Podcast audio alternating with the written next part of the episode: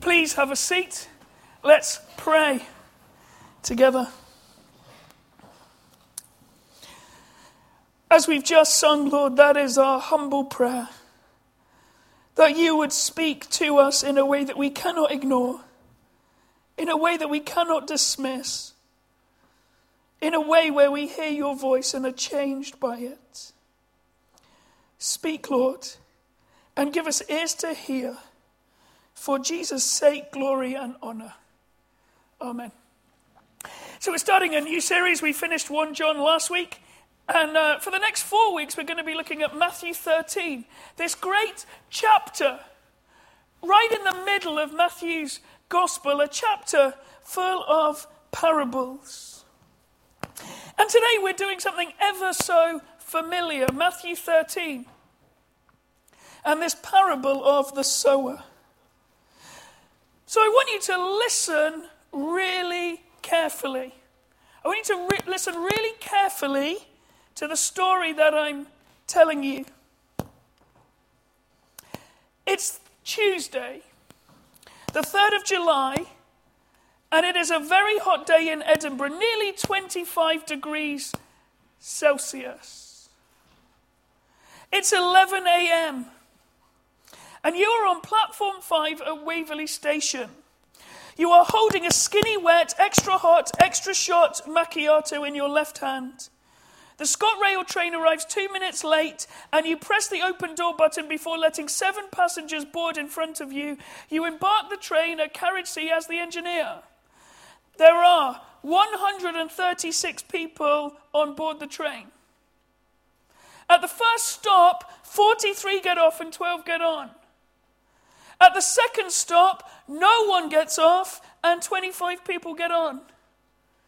At the third and penultimate stop, 14 people get off and 29 people get on. As the train pulls into the station, here's my question What was the name of the engineer?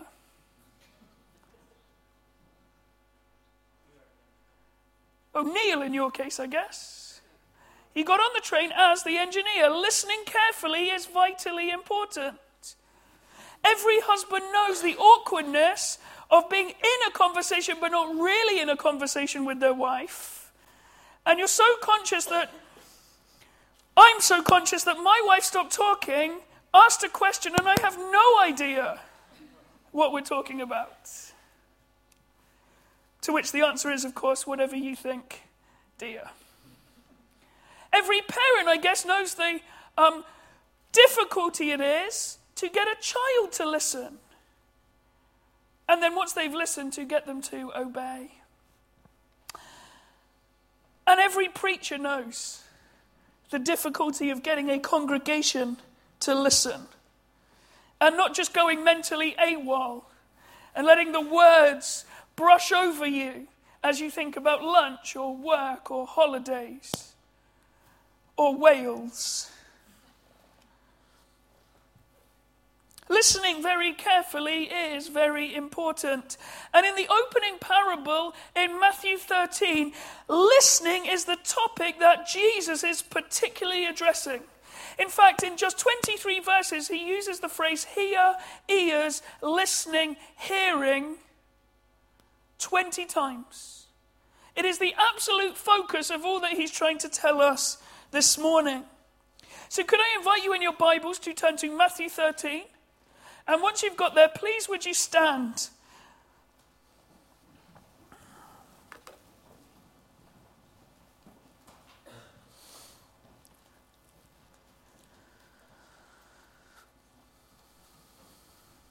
That same day, Jesus went out of the house and sat by the lake. Such loud crowds gathered round him that he got into a boat and sat in it while all the people stood on the shore. Then he told them many things in parables, saying, A farmer went out to his a farmer went out to sow his seed. As he was scattering the seed, some fell along the path, and the birds came and ate it up. Some fell on rocky places where it did not have much soil. It sprang up quickly because the soil was shallow. But when the sun came up, the plants were scorched and they withered because they had no root. Other seed fell among thorns, which grew up and choked the plants. Still other seed fell on good soil, where it produced a crop a hundred, sixty, or thirty times what was sown. Whoever has ears to hear, let them hear. The disciples came to him and asked, Why do you speak to the people in parables? He replied, Because the knowledge of the secrets of the kingdom of heaven have been given to you, but not to them. Whoever has will be given more, and they will have an abundance. Whoever does not have, even what they have will be taken from them. This is why I speak to them in parables. Though seeing they do not see, though hearing they do not hear or understand. In them is fulfilled the prophecy of Isaiah. You will be ever hearing but never understanding. You will be ever seeing but never perceiving. For this people's heart has become calloused. They hardly hear with their ears, and they have closed their eyes. Otherwise, they might see with their eyes, hear with their ears, understand with their hearts, and turn, and I would heal them. But blessed are your eyes because they see, and your ears because they hear. For truly I tell you, many prophets and righteous people long to see what you see, but did not see it, and to hear what you hear, but did not hear it.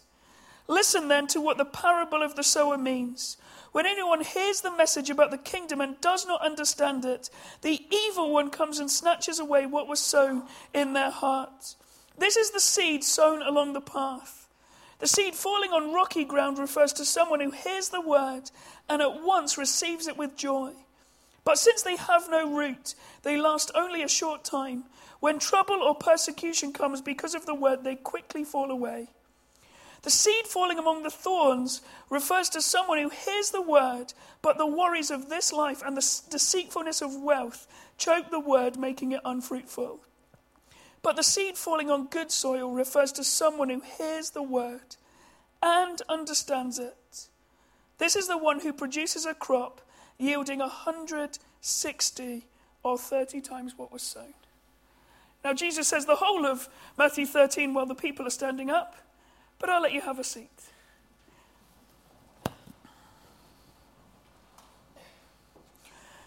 Matthew 13 is the probably second most famous parable that Jesus says behind probably the Good Samaritan.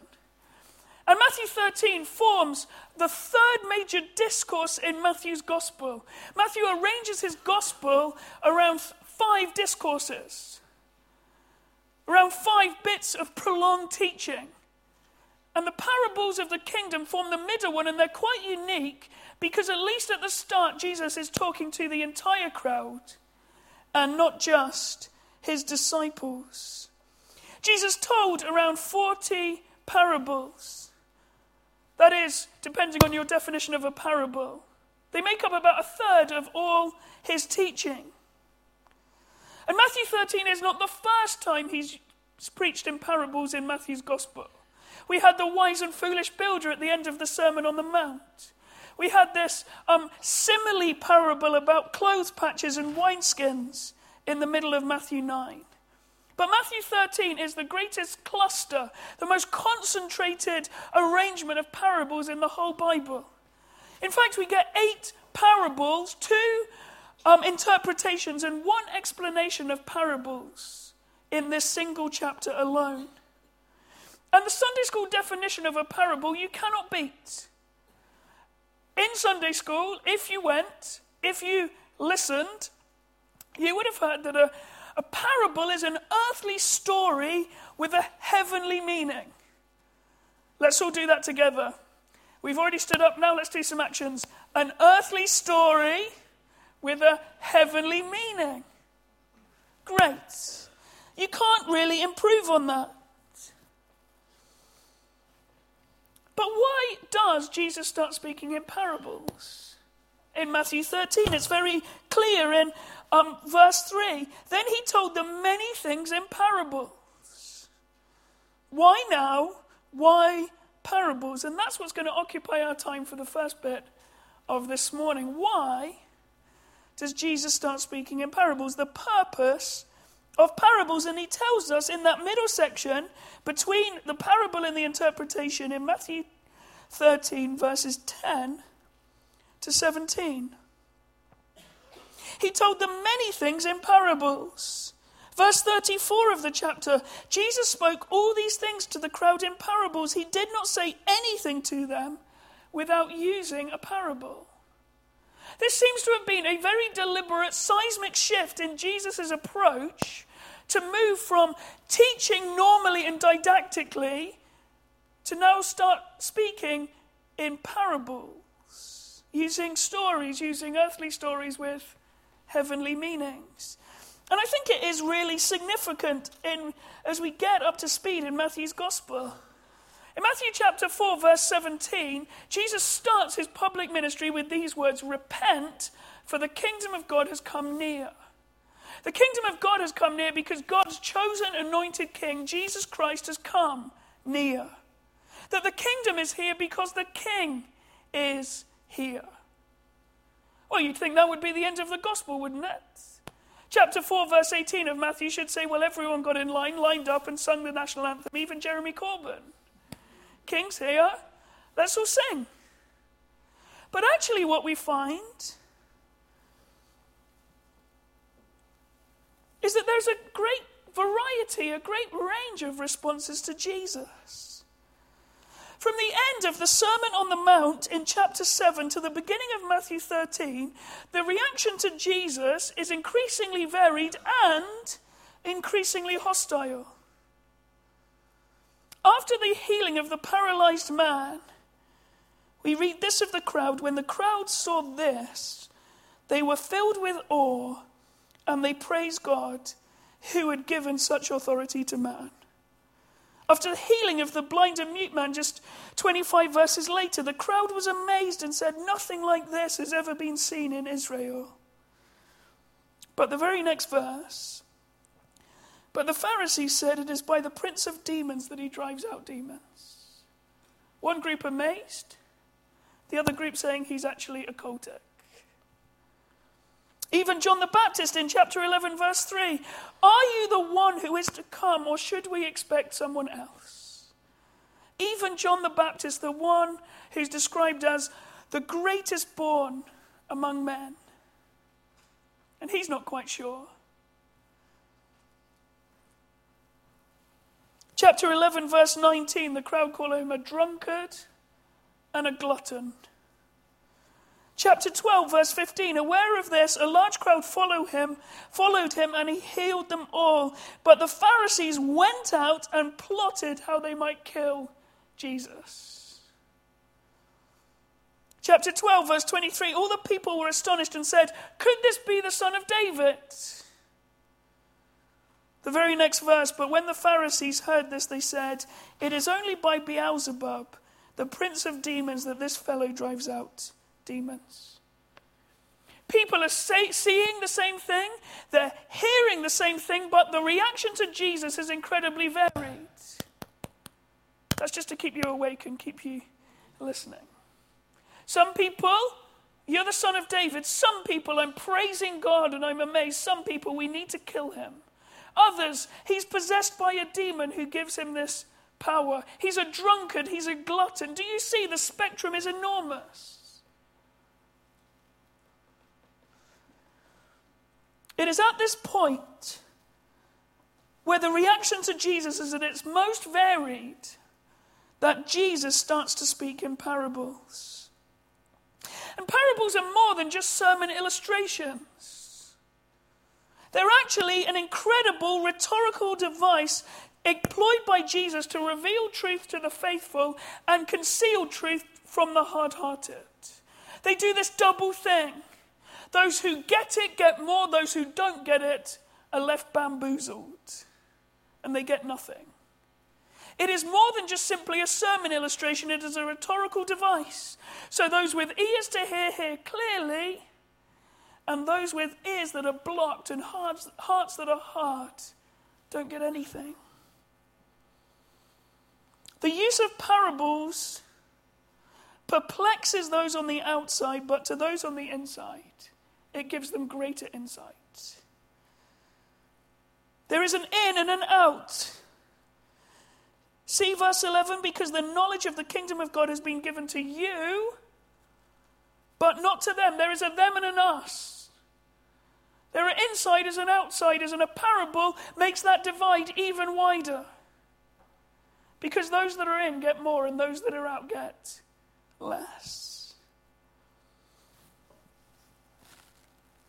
See that it's divine sovereignty, verse 11. He replied, Because the knowledge of the kingdom, the secrets of the kingdom of heaven have been given to you, but not to them. This word secrets, the Greek word mysterion, a secret that cannot be known unless it's revealed to you. So, what Jesus is saying is the reason you understand is because God has given you insight. God has revealed to you the secrets of the kingdom. But see, there's human responsibility as well, verse 12. Whoever has more will be, will be given more, and they will have an abundance. Whoever does not have, even what they have will be taken away from them. That God reveals the secrets, but if you do nothing with them, they'll be taken away from you. We all know what this is like in life. I came back from sabbatical last September. I'd taken up running. I was the fittest I've ever been. And yet, I missed one run, and then another run, and then a week of runs, and then a month of runs. And I can tell you, I haven't actually been running since March, and my fitness level, I live on the third floor, and I'm exhausted by the time I get to the front door. Fitness, if you have it, but don't use it. It's taken away if you play a musical instrument, quickly gone if you speak a foreign language, but don't use it. You quickly get tongue tied. And then Jesus quotes extensively from Isaiah chapter 6 in verse 14. We all know the first bit of Isaiah chapter 6. In the, king, the year that King Uzziah died, I saw the Lord seated on the throne, and the train of his robe filled the temple. We love that bit. That ends with Isaiah saying, Here I am, send me. We love that bit. We all would love Isaiah's commissioning. But none of us would like Isaiah's ministry because God goes on to say, They'll be always hearing but never understanding. They'll be seeing but they will never perceive. Why? Because they've hardened their hearts. They've hardened their hearts to God's word. Isaiah's preaching, rather than melt soft, waxy hearts, will only harden hard, earthen, clayey hearts. And so look what it says in Matthew 13, verse 15 For this people's heart has become calloused. They stopped listening, they closed their ears, and their heart became hard. They hardly hear with their ears, and they have closed their eyes. They have deliberately turned away from God's word. And that's said against this glorious God who's looking to initiate and heal. Because if they did turn, the end of verse 15, I would heal them. A deliberate turning away, a deliberate drowning out of God's word. So the parables act as a filter. They widen the divide and clarify the camps between those who listen and understand and those who only hear and reject what God is saying. It is only those that have been given ears to hear that really hear. This then helps us see why our understanding of these parables is a great indicator of our response to Jesus. That we're invited to be in, particularly this parable, and to discern which type of soil we are today. That is the purpose of parables. So now let's move to understanding this parable, the power of the sower. It is ultra familiar, isn't it? That I dare say, if you were in Sunday school to learn that a parable was an earthly story with a heavenly meaning, you then did some kind of craft involving a piece of paper divided into four and some seeds, right? But it's important that we hear what God is saying to, uh, to us through it this morning. There's four types of soil, some of it compacted parts, some rocky, some weedy, and some very congenial like Miracle-Gro. But only one soil produces a crop, whilst the other three make varying attempts but are ultimately unproductive. To explain this very varied response to Jesus' word, he tells us a story about a farmer who sows seed. And then he interprets it for us so we can see what we're supposed to be. And so we get the first type of soil, the path. And these people are like Teflon hearers. You know, Teflon that coats your frying pan that makes it non-stick. That's what these people's ears are like. It's non-stick. They hear it and it's in one ear and out the other. There's nothing keeping it there. There's no absorption. It just sits on the surface. And then it's snatched away. And then the birds come and they eat it up and it's unfruitful. Doesn't even get a look in. It's dining day for the pigeons, but no production, no fruitfulness in the heart. These people remain blind to the truth about Jesus. And I wonder, how do we hear this morning? How do you hear this morning? I'm not talking about how you heard a year ago or when you became a Christian. How do you hear today? Is it like this? You used to listen intently. You used to read your Bibles and obey, but now it just washes over you and is all too quickly snatched. Is this word just sitting on the surface at a superficial level of your life, or are you internalizing it? Because Jesus says, don't be a Teflon hearer, because it bears no fruit in your life. Does this word penetrate and continue to resonate and reverberate in your life through the week? Or will it be left on the surface and snatched away as soon as the words have dissipated into the air? Don't be a Teflon hearer. Then he talks about the rocks. And if that was a Teflon hearer, this is a fair weather hearer. Do you see what it says? They received the word with joy.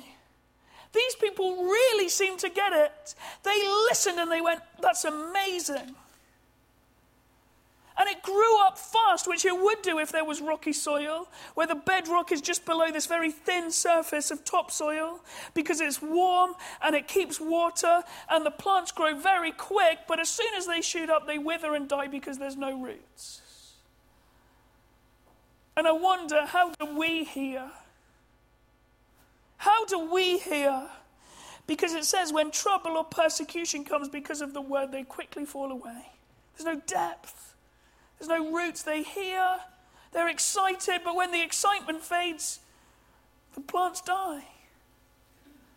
There's nothing keeping them there. A fair weather hearer, when it's all good, will grow. When it starts to get tough, I want nothing to do with it. Withers and dies. It's a short lived spurt of growth, but there's no nutrients, no root system, so it withers and dies. Receive it with joy. It looks so promising, but it never goes deep. And I wonder, how do we hear? When God tells us things we want to hear, we're like, yes. But when He challenges us or calls us to change or do an about turn in the way we're living, don't really like that word that much. We'll just pretend we didn't hear it. Fair weather hearers, no depth. Don't be a fair weather hearer. Third type of soil is amongst the weeds. And again, this has some sort of growth. There is some growth, but the thorns choke it out. They get distracted. They get distracted with two things in particular the worries of this life and the deceitfulness of wealth. When I read this, I couldn't help but think of Only Fools and Horses. You've got this guy Del Boy, and Del Boy starts every episode by saying, Oh, I've got this new scheme, this new scam, which always follows with Rodney, by this time next year we could be millionaires. But by the next episode, it's all gone wrong, and he's distracted by another thing, and then another thing, and then another thing. That's like these hearers. They hear the word and it starts to grow, but they're then distracted and they start thinking about their wealth or their worries. And this word doesn't have a chance because these worries and this wealth become so big in their life that the word is choked out. It's choked out. It loses the competition between eternal treasure and worldly worries. Things like comfort and the bank account, the possessions and pleasures and leisures of life. And we go, I much prefer them today than what you're saying to me, God. And the word is choked out. Don't be a Del Boy hearer. What is it that's getting in the way of you hearing this word? Of you feasting on this word? What is the dividedness of your heart about? Because there's many thorns and weeds out there that will choke out this word. And unless we love this most, it will never grow. And we'll never feast on it as we should. And we'll never bear the fruit that we could. And finally, there's the good soil, and I love this advert. Heineken hearing, and I love Dr. Spock. Do you see what happens to his ears? And what's the Heineken um, tagline? Heineken refreshes parts that other beers can't reach. And that's what it seems to do to this, this word seems to do in people's lives. That it gets right down deep. It's got huge roots. It grows. They've got ears. It's a virtuous circle. They love what they read, so they read it more. And they love what they read, so they read it more. And it bears fruit. It bears great fruit. It bears an unbelievable yield. In the time that Jesus is writing, one ear of corn would maybe produce six, seven, eight ears of corn. In our day of GM and all that selective breeding, 30, 60, and 100 doesn't astound us. In this day, it would astound them. And it's a continuous, so it keeps on bearing fruit. This word is the gift that just keeps on giving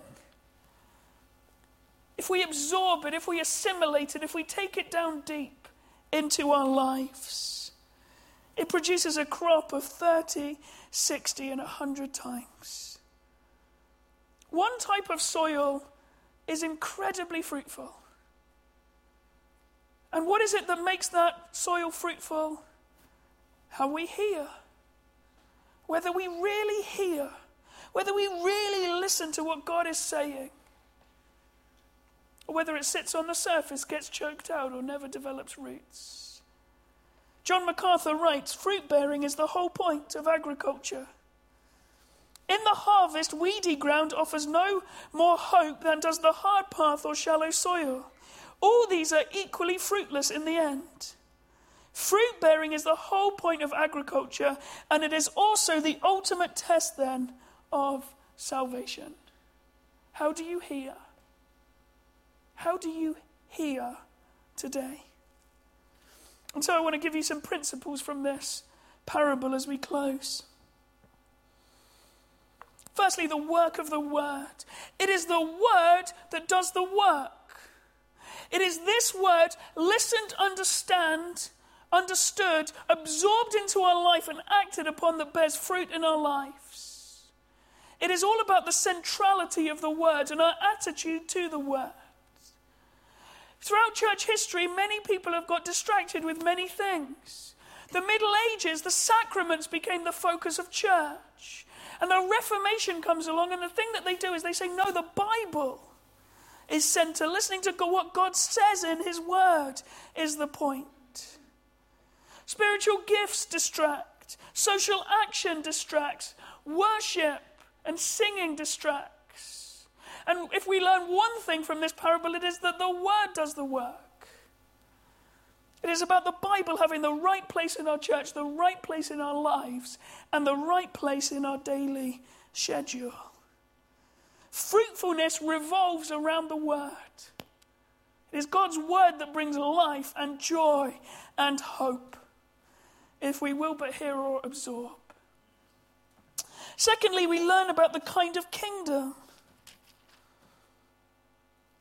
How does the kingdom of God grow? Well, it grows slowly. It almost develops under the radar. How does the king grow? The kingdom grow well as the king go, goes out and sows seed.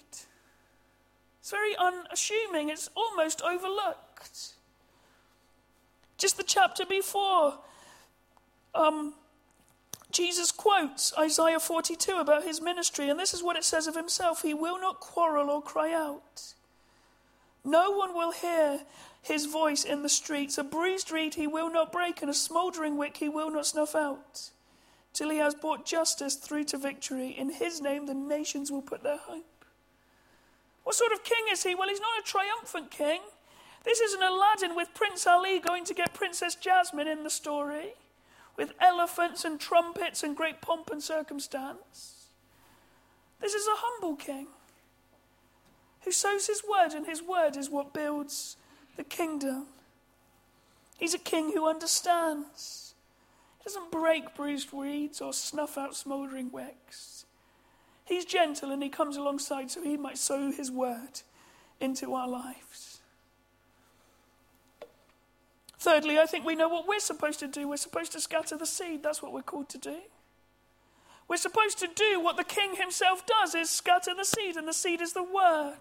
And as the word is scattered, some will fall on rocky ground, some on the path, some on the amongst the weeds, but some will fall in good soil. And it will grow and it will bear fruit unto eternal life. We're called to faithfulness in the scattering. We're allowed to sow outrageously.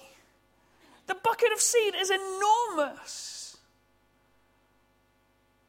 And our call is to sow it faithfully and outrageously. We're called to be sowers of seed, not soil samplers. Oh, they look like they might respond. Oh, here's a little bit. But just sowing and sowing and sowing and sowing. Fourthly, patchy but profitable. It doesn't seem like a great um, process, does it? It doesn't seem very effective or efficient. That actually, if the soil is a quarters, it's in a harlequin shape, only one quarter grows, that seems pretty inefficient. But I think the great encouragement is when it grows, when it takes root, it produces an exponential harvest. 30, 60, or 100 times. Season after season, harvest after harvest. It's not wasteful at all, it's abundant and incredibly profitable. And I wonder is that a reflection of your life today? Bearing fruit 30, 60, and 100 times, and it's the gift that just keeps on giving as we hear and listen and respond to God's word. Penultimately, the seed is sufficient. Everything needed is in the seed. We're just to sow it. Just like when you sow your geraniums, the seed is sufficient. You don't need to go out and breathe on it every day. Some of you might sing to it, but that's because you're weird. Sow the seed. Everything needed in to bear fruit and life is in the seed. The seed is the gospel, the good news about Jesus who came to give life and hope and bear fruit in our lives forever. The deficiency is not in the seed. It's the same seed in four places. The difference is in the soil. Romans 1:16 says, "I am not ashamed of the gospel because it is the power of God for the salvation of everyone who believes." This little seed, this little overlooked word is the power of God. Nothing else is described as the power of God. As Ian started our service talking about the greatness of God and the galaxies, they're never described as the power of God. The lightning we see come to earth in all its drama and noise and light, never described as the power of God. The one thing, this little seed, this eternal story of a God who entered history, became a man, lived a perfect life, and humbled himself to death on a cross, rising again to prove everything that he'd done is true. That is the power of God. And it brings salvation whenever it's heard and responded to. And then lastly, there's a real duty of discipleship. Do you see there's lots there's lots of seed that seems to grow. But particularly in the rocky soil, what stops it? It doesn't have any roots. That the person's roots don't go down deep into this word. And so, like a bit of wheat when it has no roots, it's quickly shriveled and dies. So, it's important that each of us, all the time, are encouraging one another to get our face in the book to read, to discuss. How encouraging to see a small group report where people are saying, What do you enjoy the most? Discussing God's Word. As we hear it and respond to it, there's a real duty of discipleship. Peter will talk about craving this like pure spiritual milk so that we'll grow up into maturity. I wonder, is that your life today? And if not, how can we help? What can we do to come alongside so we can all grow together and produce this glorious harvest unto eternal life? How are your ears this morning? How are your ears this morning? One question as we finish. How many people were on the train?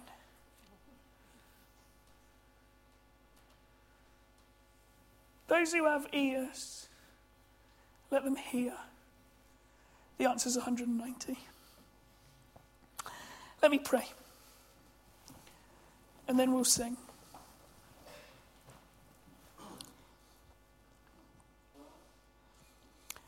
Father God, we don't want this word to sit on the surface and be snatched away. We don't want it to just spurt for a little while and then shrivel and die.